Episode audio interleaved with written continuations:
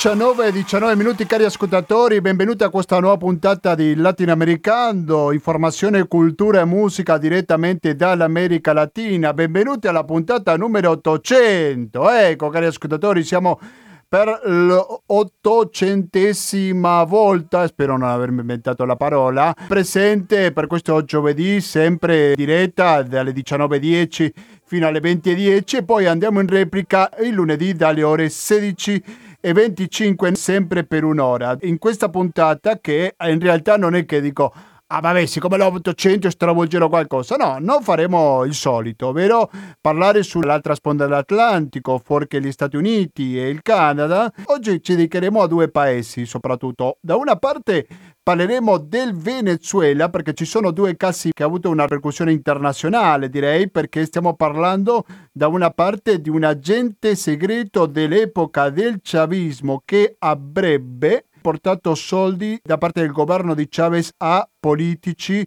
anche della Spagna, in particolare di Podemos, però qua il condizionale è d'obbligo perché è tutto da vedersi.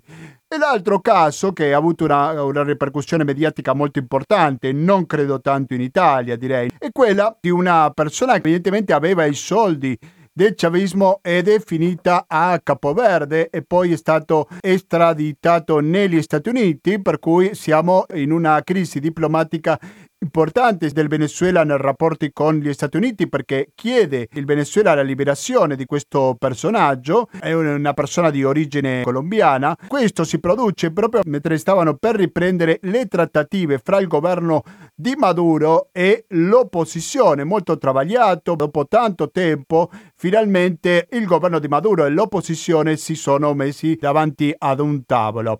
Quindi questo sarà il primo blocco, mentre che dopo ci sposteremo in Perù, c'è un'importante importante crisi istituzionale, direi. Perché? Perché il neopresidente Castiglio ha tolto dalla carica del primo ministro un rappresentante del suo partito, cosa politico sicuramente molto importante per il presidente attuale, però l'ha fatto, penso io, dopo lo confermeremo con il nostro ospite, per aumentare la governabilità all'interno del paese, perché un governo di un colore e poi il Parlamento di un colore completamente diverso. Ricordiamo che il Perù è una repubblica presidenzialista più vicina agli Stati Uniti e altri paesi latinoamericani che non alla democrazia parlamenare che troviamo qui in Italia. E dicevo, pur per guadagnarsi un po' la simpatia di molti legislatori è che ha avuto questo cambio importante come primo ministro. Adesso la neo primo ministro è una donna. Questi saranno gli argomenti di questa edizione di Latinoamericano, però vi ricordo che in nessun momento avremmo pubblicità. Come mai questa trasmissione e direi questa radio non ha nessuna pubblicità?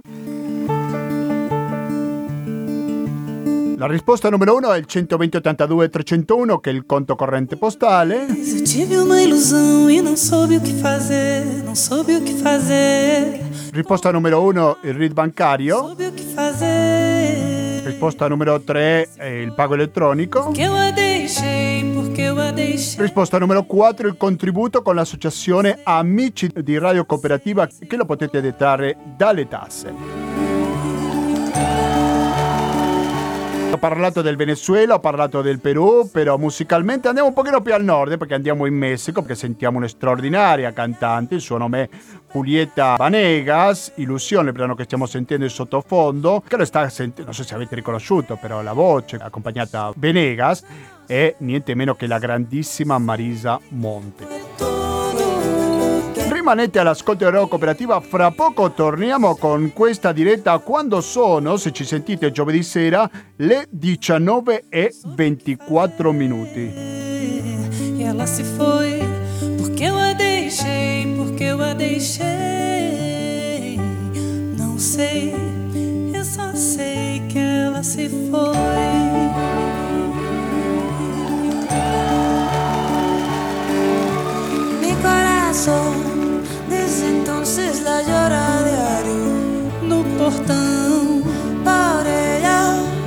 Supe qué hacer.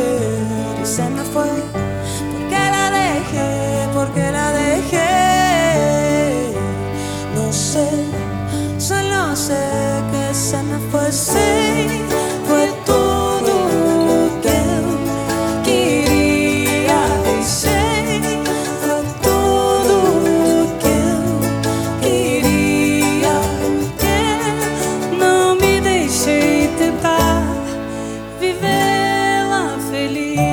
19-28 minuti, siete sempre all'ascolto di Radio Cooperativa. Se dico Radio Cooperativa dico 92.7 per il Veneto in genere o il www.radiocooperativa.org per ascoltarci in streaming. Dunque, iniziamo con questo blocco nella puntata numero 800 e credo che se pensiamo del Venezuela dobbiamo pensare a due persone, due storie completamente diverse, però che hanno il Venezuela al centro. Il primo è Alex El Saab, è un personaggio che ha portato molta polemica e che ha portato anche a una eh, specie di crisi diplomatica, non so se così possiamo chiamarlo, fra il Venezuela e gli Stati Uniti, per avere qualche chiarimento e che dall'altra parte della linea ci risponde Roberto Darrin. Roberto Darrin, buonasera e bentornato al Latinoamericano.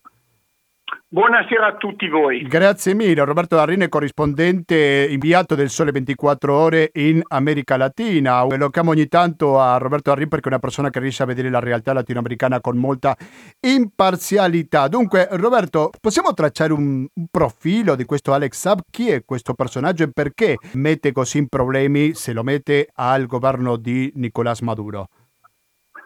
E questo personaggio, Alex Zab, ha 49 anni ed è un, un signore che ultimi, nelle ultime settimane è eh, stato riportato molto spesso sui giornali e sui siti che si occupano di questioni latinoamericane. Perché?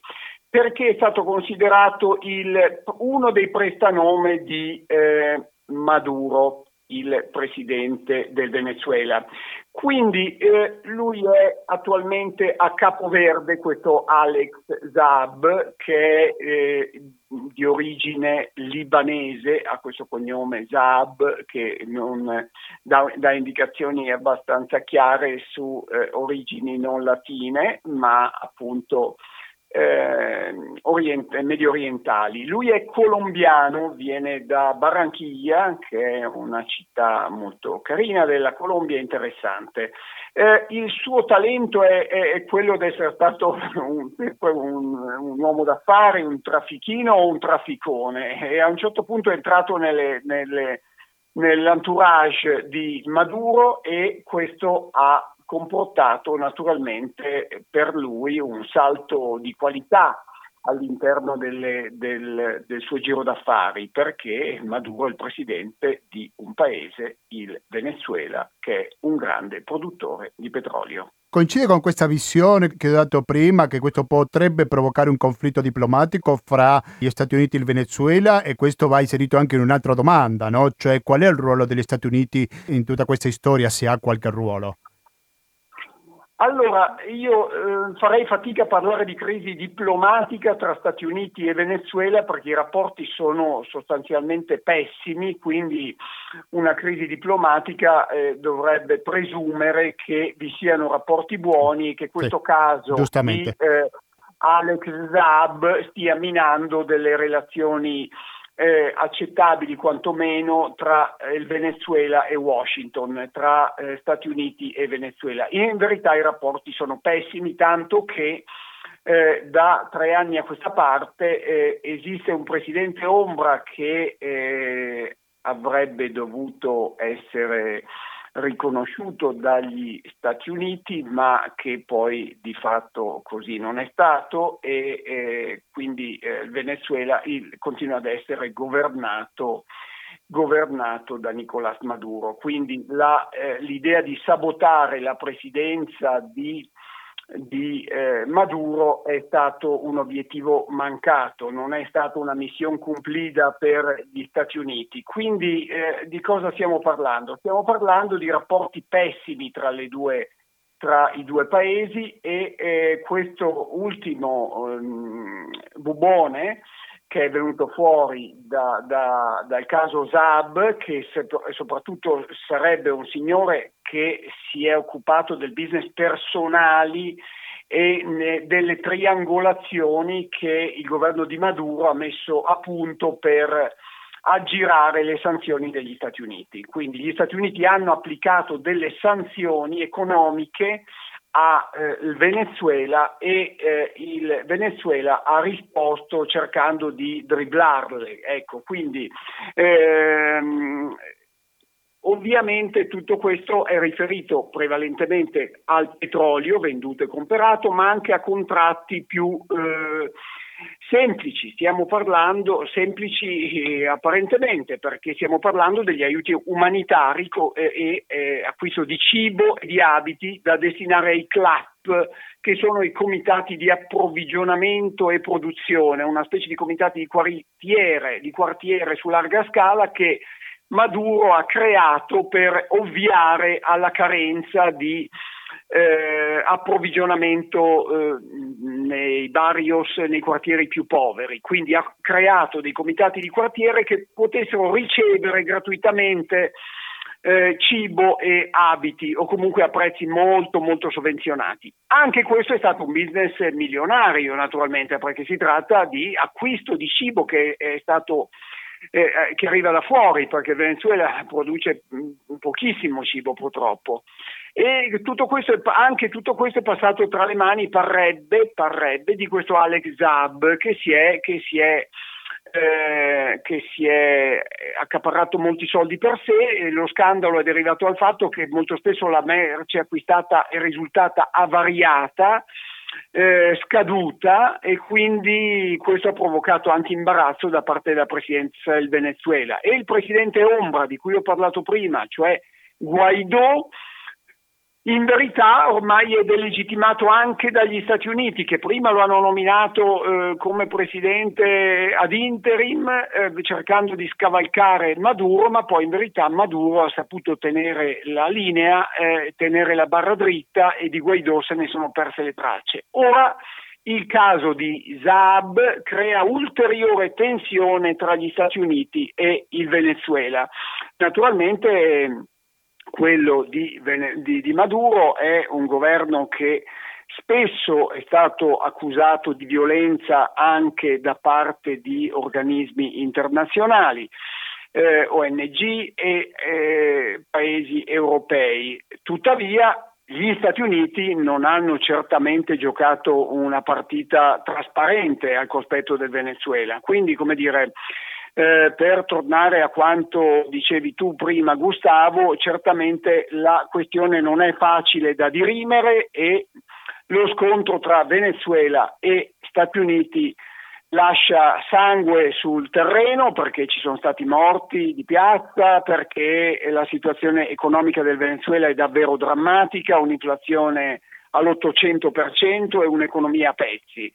Al tempo stesso gli Stati Uniti non hanno brillato per, per ehm, chiarezza né per, eh, non dico aiuti umanitari che non era pensabile, però neanche per condizioni di, di ehm, equità internazionale, anche perché l'embargo che gli Stati Uniti hanno applicato ovviamente si è, eh, contro il Venezuela si è ripercorso sulle classi sociali meno agiate. Sì, e poi sto pensando che può avere ripercussioni anche nella politica interna, perché se non ho le informazioni sbagliate, Roberto Darin, ci sono anche i negoziati in Messico che sono stati interrotti a partire di questo fermo. È così questo? Cosa potrebbe capitare nei negoziati che ha il governo di Maduro con l'opposizione? Allora, il governo di Maduro ha questi eh, continui eh, tavoli, chiamiamoli, di dialogo con l'opposizione che però, eh, come dire, vanno avanti ormai da anni e da cui non, non, non, si ricava molto. Quindi certo è vero quello che tu dici, questo tavolo eh, in Messico è saltato, ma per una ragione o per l'altra succede sempre qualcosa di simile, cioè se non è il caso, il caso di eh, questo faccendiere, chiamiamo Alex Zab, in precedenza ci sono state altre situazioni che hanno indotto la presidenza del Venezuela a rigettare il tavolo di trattative con l'opposizione. Quindi per una ragione o per l'altra mi sembra un po' un gioco delle parti, ma questa è una mia opinione personale di cui mi assumo tutta la responsabilità, in cui alla fine i tavoli vengono fatti saltare in modo abbastanza regolare proprio per eh, dilazionare i tempi e non arrivare a delle forme più costruttive di eh, interazione tra governo e opposizione. Siete all'ascolto di Radio Cooperativa, dall'altra parte della linea ci risponde Roberto Darrin, inviato del Sole 24 Ore in America Latina. Roberto Darrin da tanti anni che segue l'America Latina, anche il caso venezuelano. Se non ricordo male, Roberto Darrin ha avuto l'opportunità una volta di intervistare Hugo Chavez e di quell'epoca c'è una, un personaggio che sta avendo una certa importanza mediatica, per così dire, in questi giorni, perché stiamo parlando del Pollo Carvajal. Quindi ti chiedo una risposta breve perché so che sei molto impegnato Roberto e ti ringraziamo molto per la tua disponibilità. Ecco, chi è il Pollo Carvajal e cosa potrebbe rivelare pur di evitare un'estradizione? Allora, eh, Ugo Carvajal è un personaggio importante eh, nel, nel, nella vicenda che tu hai menzionato. Attualmente è arrestato, arrestato in Spagna ed è l'ex capo dei servizi segreti venezuelani, era latitante dal 2019, ricercato dagli Stati Uniti per traffico di droga, eh, collaborazione con le FARC, che sono le forze armate rivoluzionarie della Colombia, insomma un personaggio che ha sempre destato l'attenzione internazionale perché in quanto capo dei servizi segreti venezuelani, come è facile intuire, aveva sotto controllo informazioni riservate e eh, molti soldi a sua disposizione. Ora l'avvocato ehm, eh, di Carvajal, che Arguelles, ehm, qualche settimana fa ha confermato che il suo assistito era, era già stato arrestato ma non aveva fornito dettagli ulteriori. Ora è la seconda volta che Carvajal viene arrestato in Spagna. Ora eh, che succederà? Che succederà? Ehm, possiamo solo dire che gli Stati Uniti chiedono un'estradizione per motivazioni politiche e quindi questo signore è in possesso a 61 anni e come abbiamo detto in qualità di ex capo dei servizi segreti di Hugo Chavez eh, conosce mh, ha molte informazioni e questo mm, come dire, potrebbe essere per eh, gli Stati Uniti una pedina importante per venire a conoscenza di segreti scomodi che il governo di eh, Nicolás Maduro, Maduro, erede di eh, Hugo Chavez, potrebbe, potrebbe avere. Quindi questa è un'altra partita aperta in cui ci sono appunto due personaggi chiave della politica di Maduro. Mi sembrerebbe che eh, i tempi più difficili per Maduro da un punto di vista di relazioni internazionali siano, eh, non siano passati, ma al tempo mm, eh, stesso lui riesca ad arrivare alle elezioni presidenziali del prossimo giro.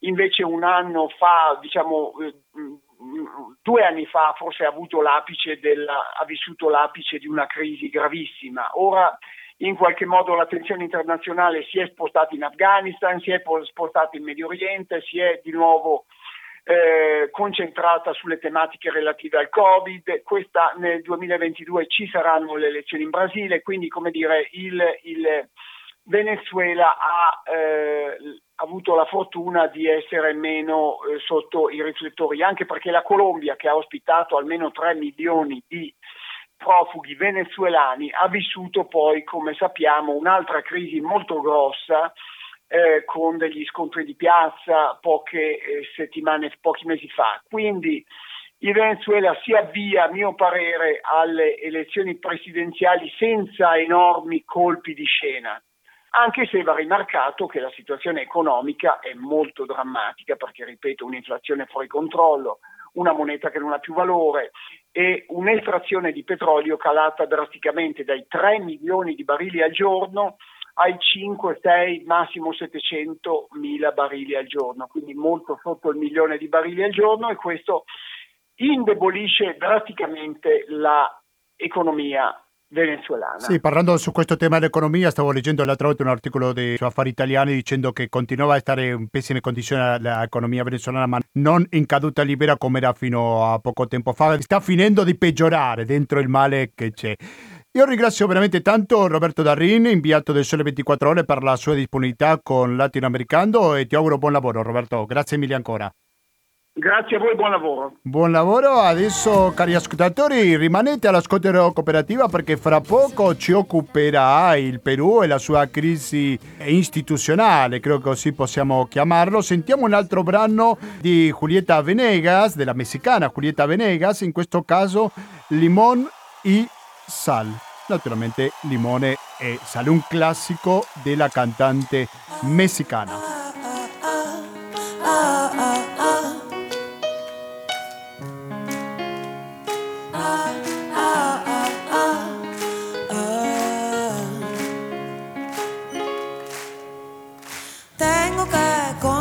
que a veces no me gusta tu forma de ser. Desapareces y no entiendo muy bien por qué. No dices nada romántico cuando llega el atardecer.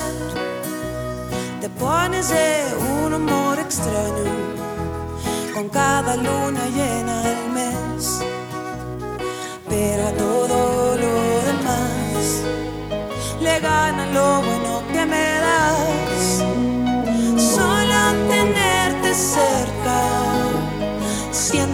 Vuelvo a empezar.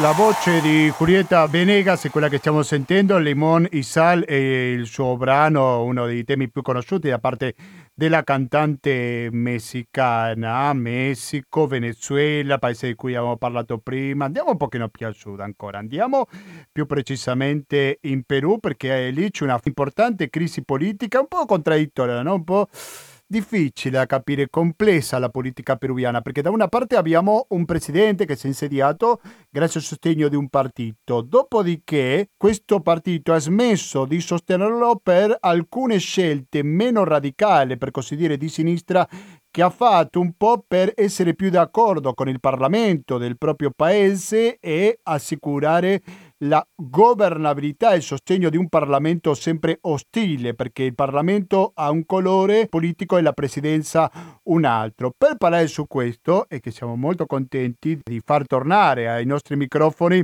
Marco Copetti. Marco Copetti, buonasera e bentornato al Latinoamericano.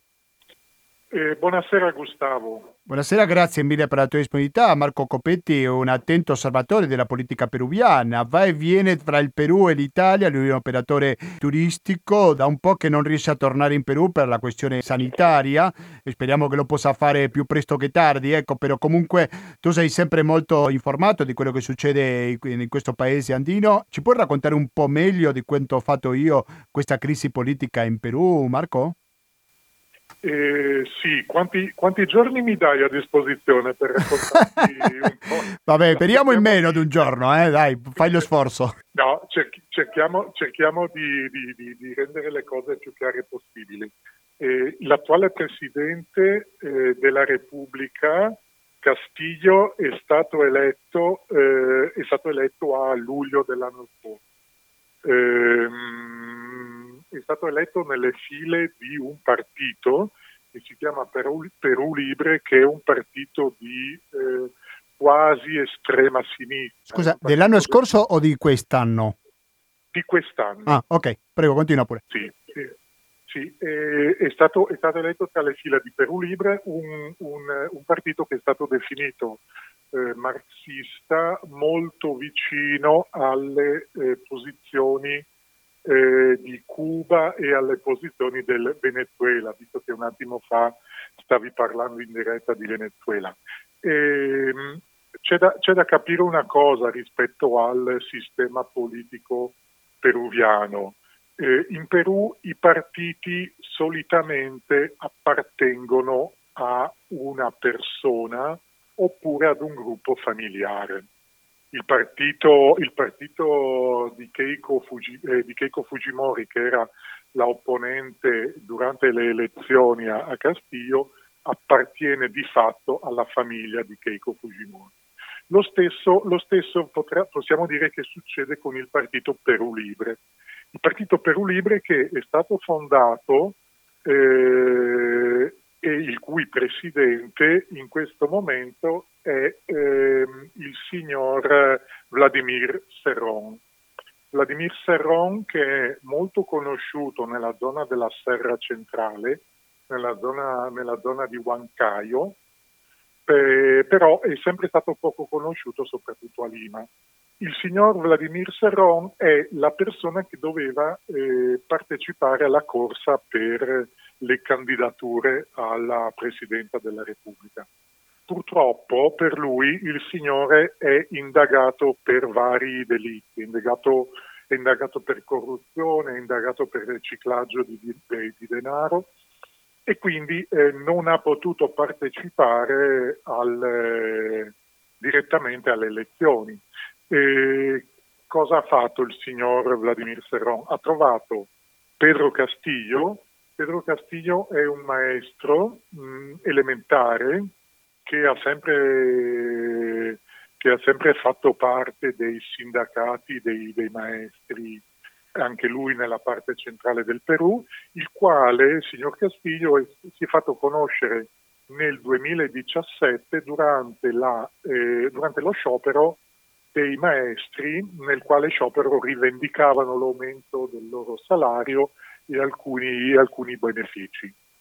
Eh... Sicuramente una posizione complicata perché dicevamo prima questo sostegno, però tu coincidi con questa visione, ti prego di correggerla perché magari è sbagliato, che questa mossa da parte del presidente Castiglio è stata per raggiungere governabilità, perché stiamo parlando di niente meno che il cambio di primo ministro, no? con una donna.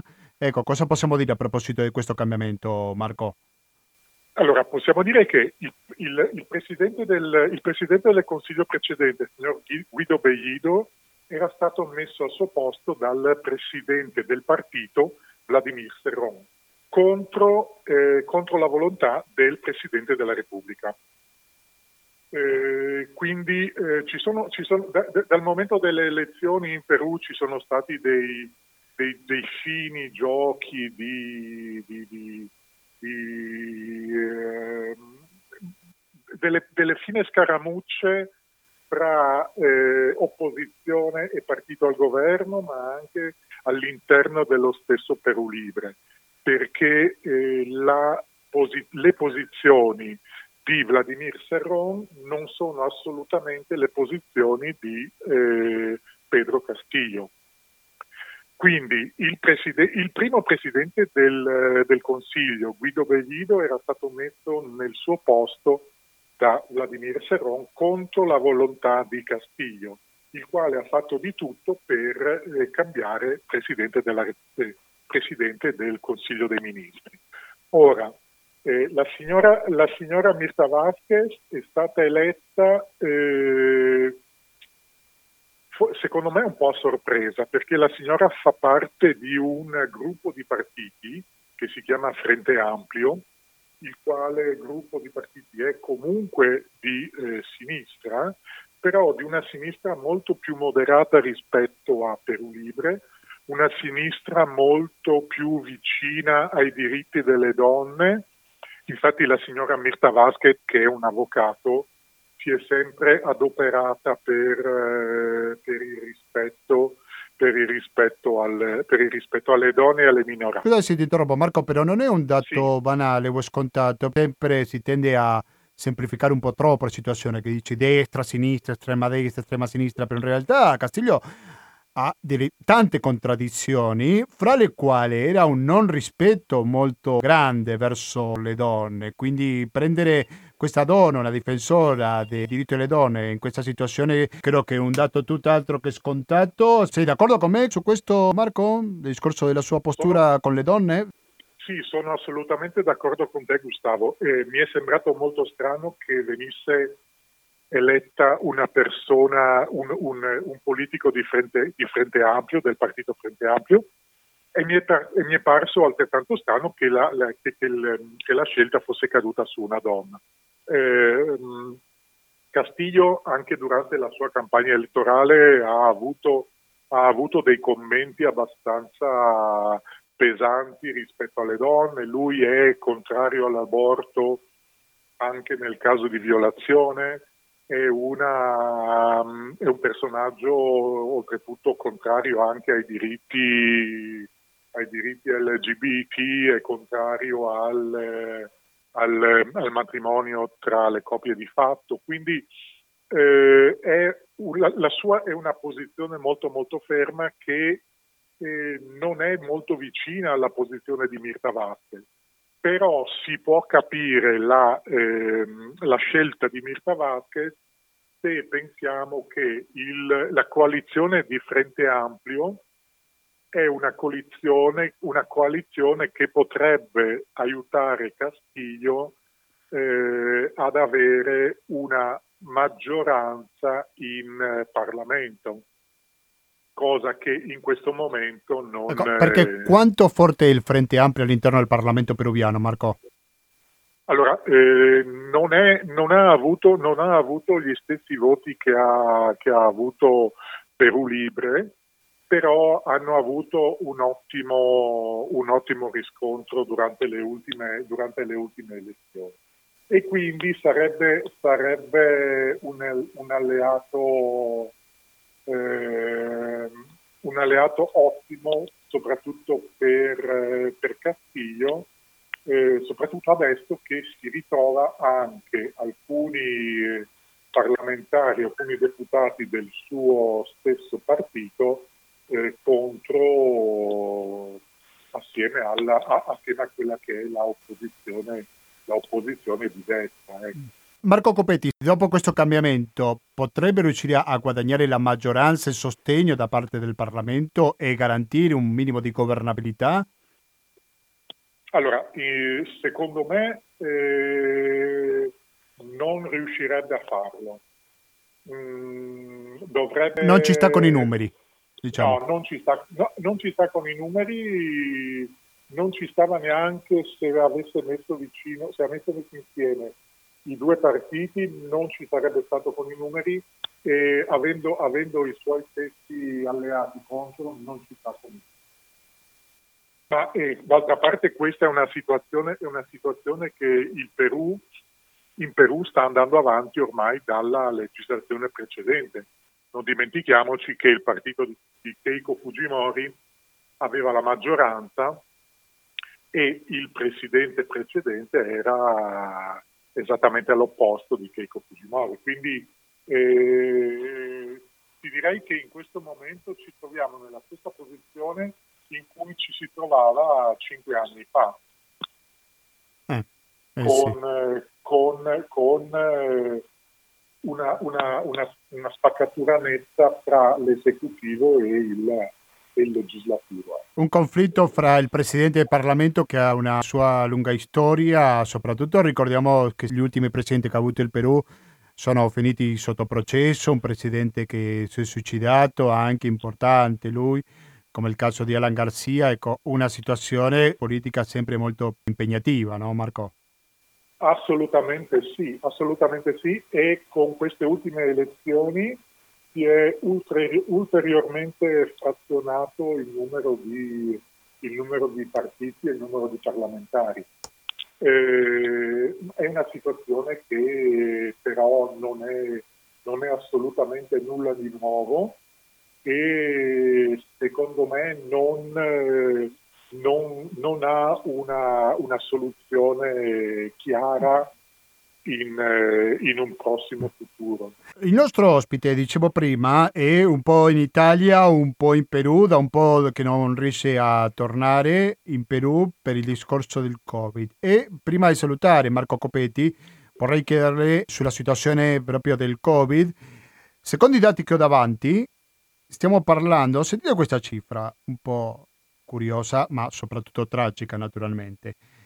Al momento ci sono 199.945 decessi, quindi nel giro di poche ore, penso, magari entro oggi arriverebbero ai 200.000, fa un po' impressiona no? parlare così freddamente delle persone che muoiono. Però stiamo parlando di una cifra molto importante. Se non ricordo male, alcuni mesi fa il Perù era considerato il paese con maggior quantità di morti al mondo se teniamo in conto la popolazione. No?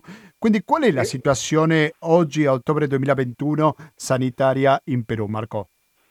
Allora, i numeri, i numeri che, io, che, ho io a disposizione mi, mi dicono che ad oggi ci sono stati, come dici tu, da, d'altra parte, circa 200.000 decessi. e questo è il numero percentuale più alto, più alto al mondo. Però eh, dall'altra parte io eh, sto anche vedendo i dati degli ultimi giorni, qui sotto occhio ho il dato del 20 ottobre 2021 in cui ci sono due, eh, 1034, 1034, nuovi casi di, eh, di Covid, quindi eh, rispetto, rispetto al picco di maggio di quest'anno e rispetto all'agosto dell'anno scorso, in cui, in, in cui ci sono stati, c'è stato un maggior numero di contagi, un maggior numero di, di, di morti, eh, direi che in questo momento la, la cifra è scesa notevolmente.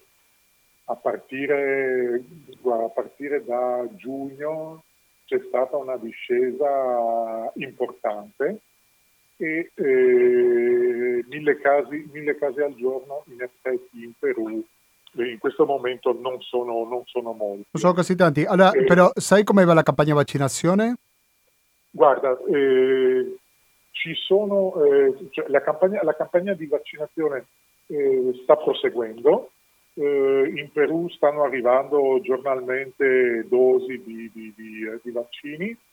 Eh, inizialmente eh, c'erano arrivi solamente di vaccini dalla Cina per vari accordi che erano stati fatti, ma da circa, da circa un anno stanno arrivando anche i vaccini Pfizer e, e, e quindi ci sono, ci sono, campagne di vaccinazione che eh, sono anche uscite dalle grandi città e sono arrivate anche nei piccoli, nei piccoli centri. Eh, non esiste una organizzazione capillare nel senso che non ci sono chiamate per appuntamento individuali, eh, normalmente in una data vengono, vengono, ammessi, vengono ammesse le persone di una, di una, certa età e da quel momento in poi possono, possono vaccinarsi. Ecco. Però ti direi che eh, con la prima dose eh, la maggior parte della popolazione è già stata, è già stata coperta. Questo si vede anche dalle cifre che dicevi prima, che da giugno fino ad oggi sono molto minori rispetto al picco di maggio, giusto? Assolutamente, sì. sì, sì, sì. Eh sì credo che è molto importante una, ricordarlo. C'è stata, c'è stata, una discesa drastica nei, nei contagi iniziata a maggio, ma soprattutto dei mesi di giugno e poi da luglio veramente c'è stata una, una discesa molto molto importante. Marco Copetti, io ti ringrazio molto per la tua disponibilità con Radio Cooperativa. Spero che tu riesca a tornare presto nel tuo amato Perù. Potrai tornare? Eh, da, po- da, poco, da poco sono stati, da pochissimo, da un paio di settimane, da poco tre settimane, sono stati riaperti i voli diretti dal, dall'Europa. Eh beh, questa è una notizia e importante. Quindi quindi il, il, problema adesso non sarebbe più viaggiare in Perù, eh, dall'Italia, viaggiare dall'Italia al Perù, ma piuttosto il rientro dal Perù all'Italia. Però mi sembra che la situazione si sta un po' stabilizzando eh. E dalle, dalle notizie, dalle informazioni che mi stanno dando, sembra che anche il turismo stia, stia riprendendo un po'. Sì, un, eh, un, po' alla volta. Sì, tre, sì, tre, settimane non è che sia tanto, quindi ci vorrà un po' di tempo per, fino che prendano a pieno tutte le attività, giusto? Esattamente, quindi speriamo di poterci tornare al più presto. Eh sì. Grazie mille Marco, a presto. Grazie Gustavo, buona serata. Buona serata. Siete sempre all'ascolto del Reo Cooperativa, la puntata numero 800.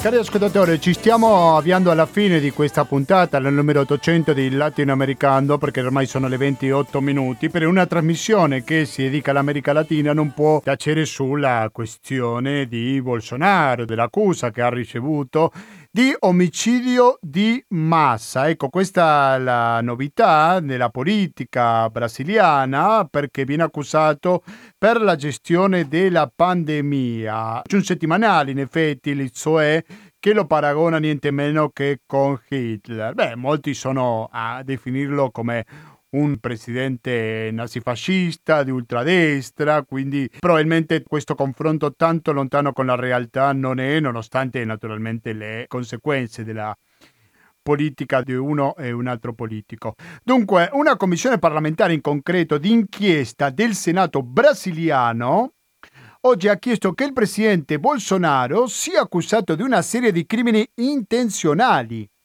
durante la pandemia Covid-19 che ha ucciso più di 600.000 persone in Brasile. Le accuse di omicidio e genocidio delle popolazioni indigene sono state ritirate all'ultimo minuto a causa del dissenso all'interno del CPI. Per il CPI i crimini sono intenzionali poiché il governo Bolsonaro ha deliberatamente deciso di non prendere le misure necessarie per contenere la circolazione del virus. Si tratta di accuse estremamente gravi che tuttavia potrebbero avere un impatto simbolico per il momento, poiché il presidente di estrema destra ha il sostegno del Parlamento per evitare l'apertura del processo di impeachment. Un'accusa molto grave, però poi bisogna capire del presidente difficilmente avrà qualche difficoltà per concludere il suo mandato, però non soltanto giuridicamente ma anche politicamente avrà un'importanza molto alta perché l'anno prossimo ci saranno le elezioni presidenziali, quindi se ti accusano di crimini intenzionale, di genocidio e tutto quanto sicuramente non sarà una cosa facile da risolvere per il presidente brasiliano. Eh? Lo ricordiamo che questo ha delle sue implicanze per tutta l'America Latina se teniamo in conto l'importanza di questo paese perché è un autentico gigante. La agata del tiempo eres para mí. ¿Cómo? Me lo ha dicho el viento, eres para mí.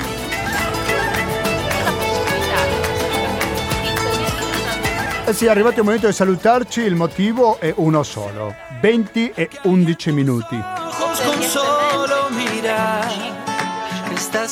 Eh sì, cari ascoltatori, è arrivato il momento di concludere con la puntata numero 800. E ho raggiunto questo scopo. Il prossimo sarà raggiungere i 16 anni di trasmissioni, che lo faremo i primi di dicembre. Quindi stiamo parlando di 5 settimane circa, però per farlo c'è bisogno del vostro contributo al conto corrente postale 120 82 301 intestato a cooperativa, informazione e cultura, via Antonio da Tempo numero 2, il KP35 131 Padova.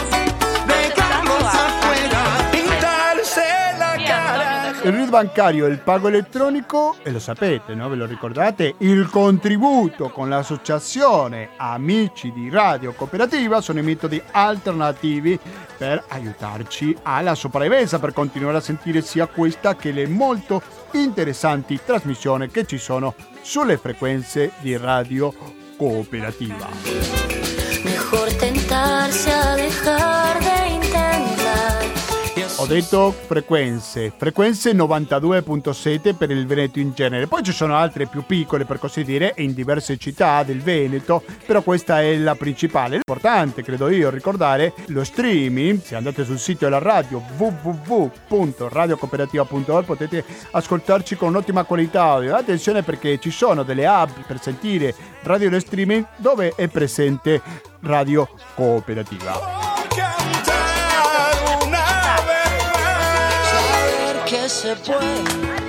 Ho detto molto interessanti trasmissioni di Radio Cooperativa, come ad esempio fra pochi minuti se ci ascoltate in diretta ascolterete una replica di Economia e Società, altrimenti la sentirete in diretta, che andrà avanti dalle 20.20 fino alle 21.50. E poi dalle ore 22 fino alla mezzanotte sarà il momento di ascoltare Stasera si balla. Se dico stasera si balla, dico Renzo, se dico Renzo, dico...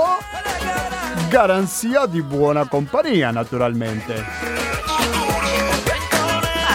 Allora, sapete perché abbiamo raggiunto questo scopo di 800 trasmissione? Perché ci siete voi, cari ascoltatori, al quale voglio ascoltare, appunto. Come? Attraverso la mail che è latinoamericando-gmail.com Ripeto, latinoamericando-gmail.com Scriveteci.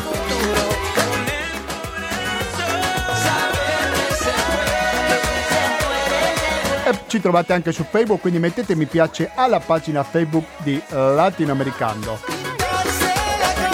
È da qualche tempo che siamo presenti pure sulla pagina l'americalatina.net, quindi un altro sito da visitare.